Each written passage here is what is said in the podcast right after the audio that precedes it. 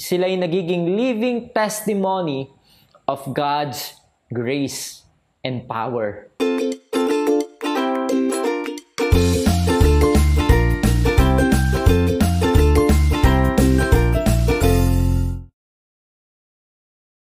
Hello mga ka-faith, my name is Adrian Milag and welcome again to my vlog. At kung first time mo dito sa aking YouTube channel, make sure na mag-subscribe ka at click mo yung notification bell button sa baba ng video na to para lagi kang updated sa mga bagong vlog na gagawin ko. Alam nyo mga ka-faith, uh, itong isi-share ko sa inyo, itong topic na to ay mala Avengers, okay? Mala Marvel superhero, itong gusto ko i-share sa inyo. Totoong merong mga taong literally na merong superpowers. At ito yung mga saint ng Catholic Church na binigyan sila ng Diyos ng special grace na parang meron silang power, superpower. Nakaka-proud talaga maging isang katoliko na itong mga saint natin, sila ay nagiging living testimony of God's grace and power dahil sila ay nagiging instrumento ng Diyos dito sa lupa. Meron akong gusto i-share sa inyo, nabasa kong article na limang saint, okay, na talagang mala Avengers na merong uh, superpowers. Okay, kung ready ka na mga ka-faith, alamin natin kung sino tong mga santo na to. So, number one is si Saint Joseph of Cupertino. At alam nyo ba na si Saint Joseph of Cupertino ay lumilipad? Kaya nga tinawag si Saint Joseph of Cupertino the Flying Saint. We're not talking about a few stories claiming Saint Joseph of Cupertino flew in private or just for a few people. We're talking about him regularly flying. Normal sa kanya yung paglipad Okay? At maraming tao ang nakakakita nito. Bibigla sila na merong isang taong lumilipad at isa yung saint ng Catholic Church. Whether it was during Mass, liturgy of the hours, Joseph would involuntarily go into ecstasy and start levita- levitating. Diba? Lumulutang, lumilipad dahil sa pagiging banal niya, dahil sa uh, yung busilak ng kanyang pu- puso, purity talagang yung ginagawa niya para sa Diyos. He's obedient, kaya nangyayari ito. This apparently happened once during a public procession in front of the whole town and once even during an audience for the Pope. Imagine niyo mismong Pope nakakita ng paglipad niya. And his constant, uncontrollable levitating actually became a problem. Imagine niyo parang he will draw a lot of attention. Kasi kung sang mang religious order siya uh, kasama, ay di ba talagang parang yung mga tao ay pupuntahan siya, mag-usisa, talagang makikilala siya. Kumbaga yung peaceful life nila eh hindi na peaceful kasi it draws a lot of attention sa maraming tao. Kaya nga yung religious superiors niya deemed the phenomenon disruptive talaga nakakabala para sa kanila. And at the end of his life, ay he was transferred to different monasteries and kept in cells by himself. Tinatago si Saint Joseph Cupertino, but he kept on levitating at the name of Jesus anyway.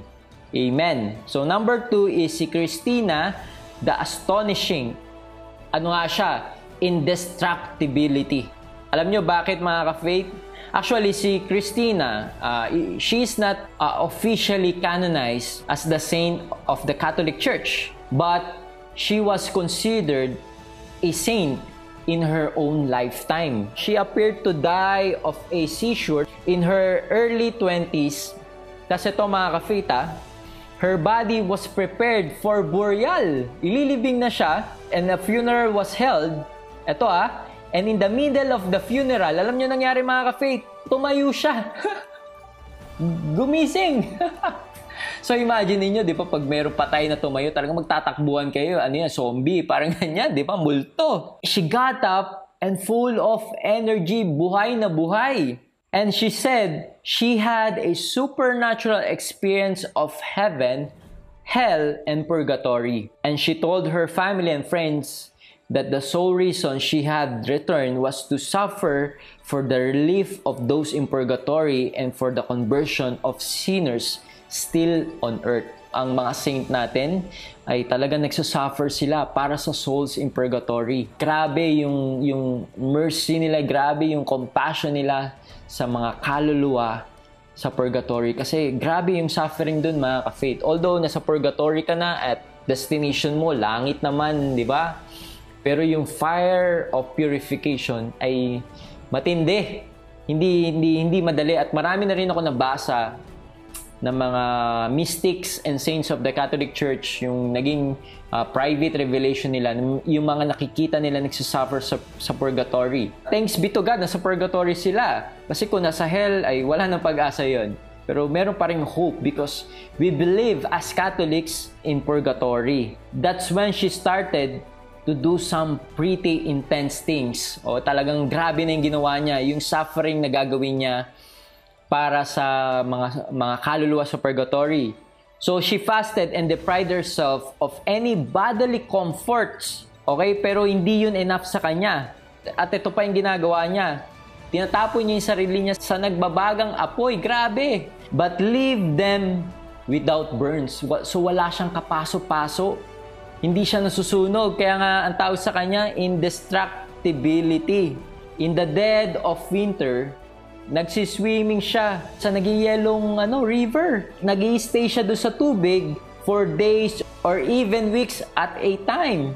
Sometimes, she would even allow herself to be sucked into a mill that was operating on the river and would be whirled around by the mill wheel She will also allow herself to be ravaged by dogs. Nagpapakagat siya sa aso. At ito pa, tumatakbo siya sa mga tinik. Inaapakan niya yung mga tinik. Pero alam nyo, lahat ng iyon ay hindi siya nasusugatan. Okay, hindi siya nasasaktan at wala siyang kagalos-galos nabuhay siya ng 74 years old. Talaga indestructibility. Imagine niyo, 'di ba? Talagang kung sasali yan sa contest yung parang Guinness Book of Record, yung mo mananalo talaga eh. So number 3 is Saint Catherine of Alexandria. Tawag naman sa kanya Jedi Mind Trick. Okay, alam niyo mga ka-faith bakit siya tinawag na Jedi Mind Trick? Saint Catherine was a princess in Egypt in the 3rd century and received a good education. Pero pinanganak siya as a pagan in her teenager years. She claimed that the Blessed Virgin Mary appeared to her. So nagkaroon siya ng private revelation, nagpakita sa kanya si Mama Mary. At sinabi sa kanya that she had been wed to Christ in a mystical marriage. So sinabi sa kanya ni Mama Mary na pinakasal siya kay Jesus and she was converted to the Christian faith. Soon after, she got a personal audience with Roman Emperor Maxentius and tried to convince him to stop persecuting Christians. The emperor brought out his best philosophers and rhetoricians to debate Catherine. Magaling na Catholic debater Okay? Sobrang galing at sobrang talino.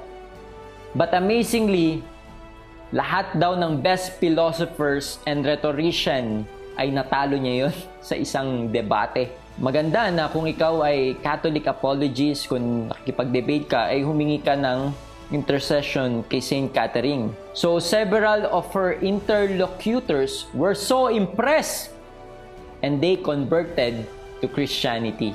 Ang galing, praise God. Furious, the emperor had her imprisoned. Pinakulong siya. But her persuasiveness just continued in prison. Among those she met in prison and those who visited, 200 people were converted by her evangelism. Pag ikaw ay binigyan ng ni, ni Lord ng anumang talent, kung anumang binigay sa iyo ng talent ng Diyos, ay talagang gagamitin niya ng Diyos to convert many people to become Christian, to become Catholic. When she refused to stop converting people to the Christian faith, despite being tortured, the emperor tried to persuade her to stop by asking her to marry him. Parang galing ng emperor dito, kung di mo matalo ang kalaban mo, ay gawin mo siyang asawa. Pero she refused and he sentenced her to death. Nung in order nung emperor na papatay siya, alam nyo ba, yung spike breaking wheel that was going to, to be used to kill her, nasira. Finally, the emperor ordered her to be beheaded, which is successfully ended her life. Number 4 na saint na may superpower is si Saint Vincent Ferrer. Si Saint Vincent Ferrer ay may, may kakayahan to bring people back from the dead. Grabe! Saint Vincent Ferrer is the most famous for his missionary work, preaching and theology, but he also had a pretty amazing supernatural ability He could bring people back from the dead. Kaya niyang buhayin ang patay na. Imagine, di ba, kung ngayon nabubuhay to si Saint Vincent, si Saint Vincent Ferrer, baka marami siyang nabuhay na mga namatay of COVID-19. And he apparently did this on several occasions. According to one story, Vincent entered a church with a corpse inside in front of a number of witnesses. Vincent simply made the sign of the cross over the corpse and the person came back to life. Imagine that, grabe. Siguro ng mga panahon na yun, hindi pa talaga uso yung balsamo. In one particularly impressive story, Vincent happened upon a procession for a certain man to be executed by hanging for committing a grievous crime. Somehow, Vincent knew that the person was innocent and he pleaded with a government official, but to no use, coincidentally, a corpse was being carried by on a stretcher. Vincent asked the corpse, Is this man guilty? Answer me. The dead man immediately came back to life, sat up, and said, He is not. Biruin mo sumagot. Yung patay na hindi raw siya guilty. Imagine that, grabe. Siguro yung mga tao talaga nun talaga nagkagulo, nagtakbuhan. Ikaw ba naman makakita ng isang patay na biglang tumayo? The man then laid back down on the stretcher. When Vincent offered the man a reward for helping to vindicate the innocent man, the man said, No, Father, I am, I am assured of my salvation. And so, he died again right then. yung mismong patay na yung nag-refuse na ayaw niyang mabuhay ulit kasi alam niya na yung kung saan siya mapupunta eh, yung salvation niya, na alam niya mapupunta sa langit. O nga naman, kung alam mo na mapupunta ka sa langit, at doon sa langit ay wala ng suffering, talagang happy na talaga doon, joy, peace, love. Makikita mo na si Jesus doon. Di ba talagang pipili mo na na mamatay na lang din. so number five, si Saint Padre Pio, the Superman. Si Saint Padre Pio favorite na saint ko at humingi at humingi ako ng intercession kay Padre Pio. Si Superman ang tawag sa kanya, a famous saint who lived in the 20th century. Saint Padre Pio had just about every superpower you can think. There are claims that he could bilocate. 'Di ba? Yung kayang pumunta ng ng iba't ibang lugar. Kunyari, may mga uh, nakita siya na nagmamasyal sa lugar na to, nakita siya na nagko-confess siya sa lugar na yun. At the same time, at the same place, kaya niyang pumunta kahit saan lugar. So, yun yung bilocation, gift of bilocation. Uh, Padre Pio, kaya niyang basahin yung mind ng, ng tao. Usually, nangyayari to tuwing confession. Siya na mismo yung nagsasabi ng kasalanan nung nagko-confess. okay? Kasi minsan, may mga nagko-confess sa kanya na ayaw sabihin yung kasalanan nila. Kasalanan nila. Parang nahihiya sila. Inisip nila na hindi kasalanan yon Pero si Padre Pio, nababasa yung, yung utak nila. At siya mismo, si Padre Pio, nagsasabi na sabi mo itong kasalanan na ito, i-confess mo to. He was a priest, nagle-levitate si Padre Pio din, at nagpapagaling ng mga may sakit.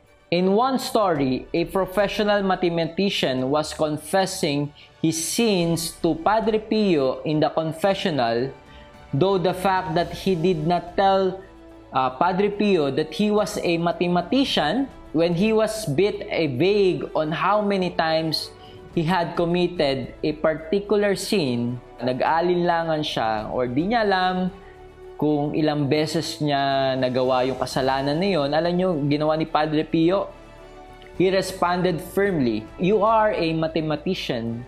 Leave the confessional and come back when you know how many times you did that. Grabe, di ba? Medyo hard na confessor si Padre Pio. And in 1950, Padre Pio was once seen attending the funeral of a monk in Milwaukee, Wisconsin, but without ever having left his own monastery in Italy.